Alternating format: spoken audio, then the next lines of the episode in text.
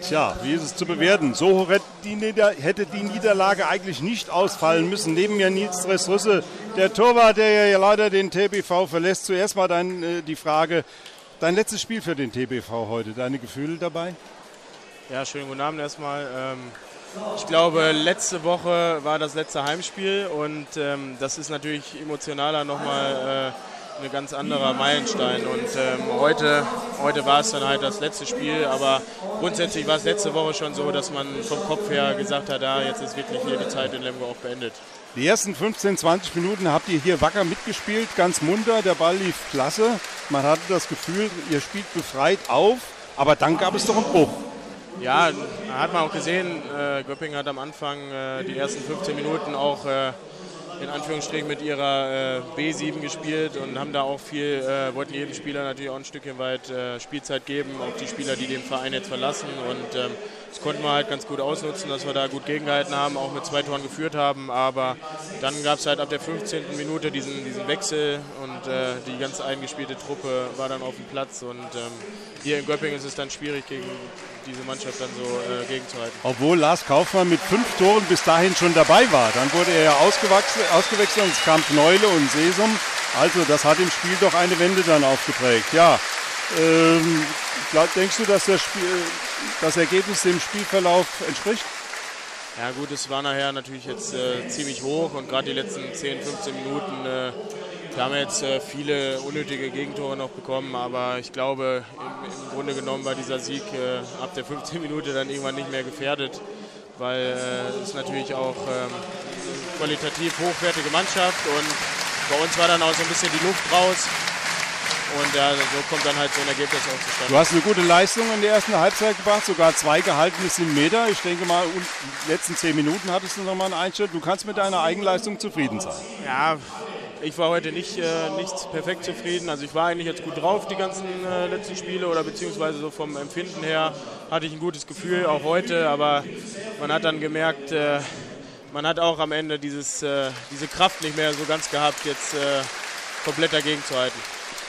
Das war für dich heute das letzte Spiel für den TBV. Nun geht es in das Land des Savoir-vivre äh, nach Tremblay de la France. So heißt der Verein, richtig? Ja, richtig in der Nähe von Paris. Ich denke mal, du hast mir vorhin vor dem Spiel gesagt, circa 20 Minuten bis in die Stadtmitte. Ja. Oh, da lässt sich doch auch leben, oder?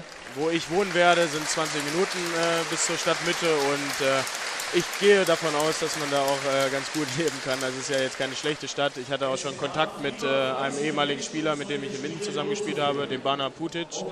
Und äh, der hat mir viele schon gezeigt. Ich war jetzt auch letzte Woche beim äh, Medizincheck bzw. Wohnungsanschauen und ähm, da hat er mir schon ein paar Ecken gezeigt, die ganz schön waren. Das Land der Tour de France und, der Tour de France und des Baguette. Wie gut kannst du denn schon Französisch?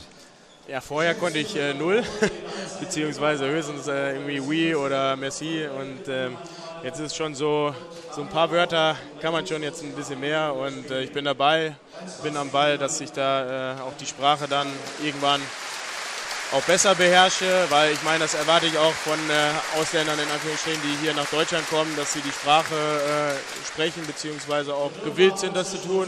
Und äh, so will ich mich dann, ich kann es ja hier nicht erwarten und äh, selber nicht machen, also muss ich das auch äh, oder bin ich da bestrebt, das auch im Ausland dann zu tun und ja.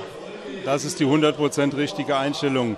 Ähm, wie würdest du deine Zeit beim TBV denn jetzt äh, rückblickend beurteilen?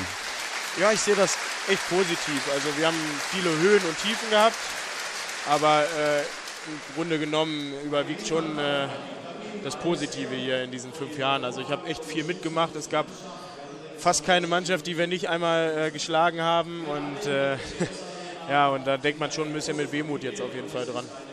Was prognostizierst, ja, was siehst du denn voraus für den TBV und was wünschst du ihm für die nächste Saison? Ja, ich äh, wünsche ihm natürlich, dass das äh, jetzt alles so weiterläuft, dass man sich festigt und dann auch äh, mittelfristig wieder äh, weiter nach oben rutscht. Aber äh, es ist natürlich so, dass natürlich auch starke Aufsteiger hochkommen. Aber grundsätzlich wird ja eine gute Arbeit dann gemacht und äh, also ich sehe das schon so, dass das auch das Ziel sein kann oder Ziel sein muss, dann ein bisschen wieder nach oben zu rutschen. Nils Rüsse, wir wünschen dir viele gehaltene Bälle, viele Arrests und natürlich Bon Chance, viel Erfolg auf deinem weiteren Weg und deiner Handballkarriere jetzt in Frankreich. Vielen, Vielen Dank. Dank. Vielen Dank.